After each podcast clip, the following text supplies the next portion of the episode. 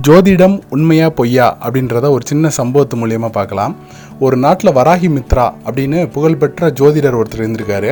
இதை கேள்விப்பட்ட அந்த நாட்டு மன்னன் அவர்கிட்ட போய் ஜோதிடம் கற்றுக்கணும்னு போய் கற்றுக்கிறாரு கொஞ்ச நாளுக்கு அப்புறம் மன்னருக்கு ஒரு அழகான ஆண் குழந்தை பிறக்குது. குழந்தை பிறந்த உடனே மன்னரே வந்து ஜாதகம் கணிக்கிறார் குழந்தைக்கு.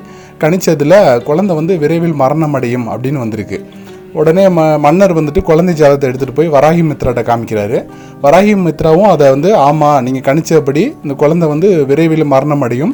காட்டு பண்ணி தனது கொம்பால் இந்த குழந்தையை குத்தி கொள்ளும் அப்படின்னு வந்து சொல்லிடுறாரு. இதை கேள்விப்பட்ட மன்னர் வந்து இல்லை விதியை மதியால் வென்றுடலாம் ஜோசியம்லாம் பழிக்காது அப்படின்னு சொல்லிட்டு அரண்மனைக்கு வந்து காவலாளியை பூரா கூப்பிட்டு நீங்கள் வந்து காட்டுப்பண்ணியை பூரா வேட்டையாடிட்டு வந்துருங்க அப்படின்னு சொல்கிறாரு அரண்மனையில் இருந்த காவலாளரும் போய் காட்டுப்பண்ணியை பூரா வேட்டையாடிட்டு வந்துடுறாங்க. குழந்தை மரணம் போகிற நாள் வருது. மன்னர் வந்து அரண்மனையை சுற்றி காவலாளர்கள் போட்டுட்டு அவரும் குழந்தை பக்கத்தில் நின்றுக்கிட்டு இருக்காரு. கரெக்டாக அந்த குறிப்பிட்ட டைம் வரும்போது செவத்தில் மாட்டி வச்சிருந்த வேட்டையாடிய காட்டுப்பண்ணியோட தலை வந்து மேலேருந்து காற்றுக்கு கீழே விழுந்து கீழே விளாண்டுக்கிட்டு இருந்த அந்த குழந்தைய வந்து குத்தி கொன்றுது. இதுலேருந்து என்ன தெரியுதுன்னா ஜாதகம் வந்து துல்லியமாக கணிக்கக்கூடிய நபர்களால் கணிக்கப்பட்டுச்சுன்னா அதில் விதிக்கப்பட்டது கண்டிப்பாக நடக்கும். ஜாதகம் இருப்பது நூறு சதவீதம் உண்மை.